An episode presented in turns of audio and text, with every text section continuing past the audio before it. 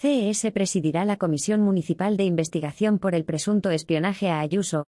El concejal de CS Santiago Saura presidirá finalmente la Comisión Municipal de Investigación por el presunto espionaje a la presidenta regional, Isabel Díaz Ayuso.